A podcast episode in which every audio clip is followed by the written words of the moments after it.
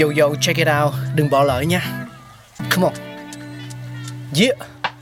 Thankful we got con người sáng tạo mà sống dồi dào tình tuổi trời sao vương cao là tích tắp phát minh đầy ắp xây đắp tương lai có một không hai nhưng liệu có ai còn nhớ dùng Xin được gửi lòng biết ơn vô hạn đến những con người không ngừng sáng tạo, mang đến những phát minh mới thay đổi cuộc sống.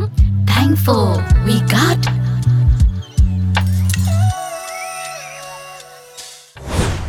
Còi xe inh ỏi nhưng thiếu là thấy cũng trống vắng ra trò đấy. Rốt cuộc, ai là người đã phát minh ra thứ nhỏ mà lại to này đây ta?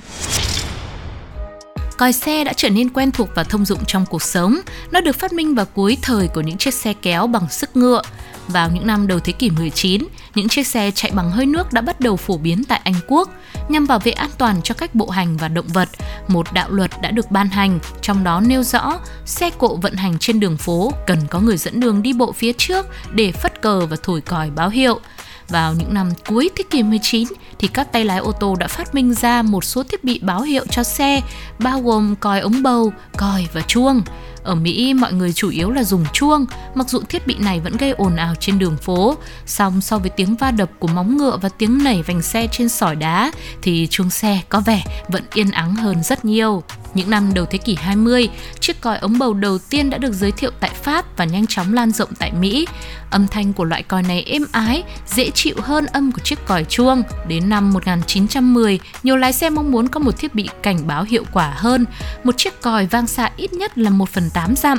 Những nhà sản xuất đua nhau ra đời hàng loạt kiểu còi mới, một số trong đó còn được chạy bằng khí xả và đó chính là chiếc còi Sireno được đặt theo tên của một loài linh vật trong thần thoại Hy Lạp thường dùng tiếng hát quyến rũ các nhà hàng hải rồi là tấn công họ đã từng được quảng cáo là một chiếc còi vang xa đến một dặm một trong những chiếc còi sen nổi tiếng nhất từ năm 1910 đến năm 1920 là chiếc còi Gabriel, được đặt theo tên của vị thần thổi chiếc kèn ống. Còi Gabriel cho nhiều âm sắc khác nhau, âm thanh phát ra chắc, mạnh nhưng lại khá dễ chịu cho người nghe. Bên cạnh đó, một chiếc còi khác cũng nổi tiếng không kém, đó chính là klaxon.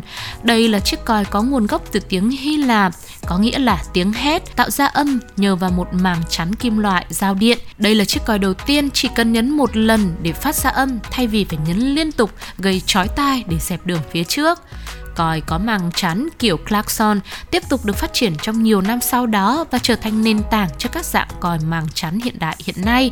Các nhà sản xuất đã thử nghiệm các kiểu màng chắn và khoang âm để tạo nên những âm thanh khác nhau.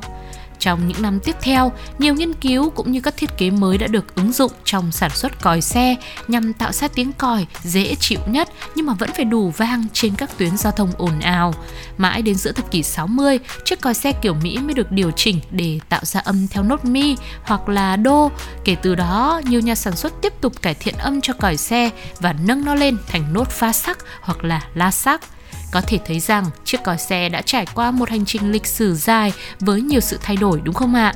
Tuy có công dụng tốt là thế, nhưng với mật độ xe cộ tăng lên nhanh chóng thì tại một số nơi trên thế giới, người ta cũng phải đưa ra những luật lệ quy định khi sử dụng còi xe, sao cho giảm thiểu tối đa tiếng ồn, tránh ảnh hưởng tới những người xung quanh. Và đó là những thông tin về chiếc còi xe. Thông tin này cũng sẽ khép lại Thanh Phu We Got ngày hôm nay. Sugar xin chào và hẹn gặp lại quý vị ở những số tiếp nhé. Oh, player!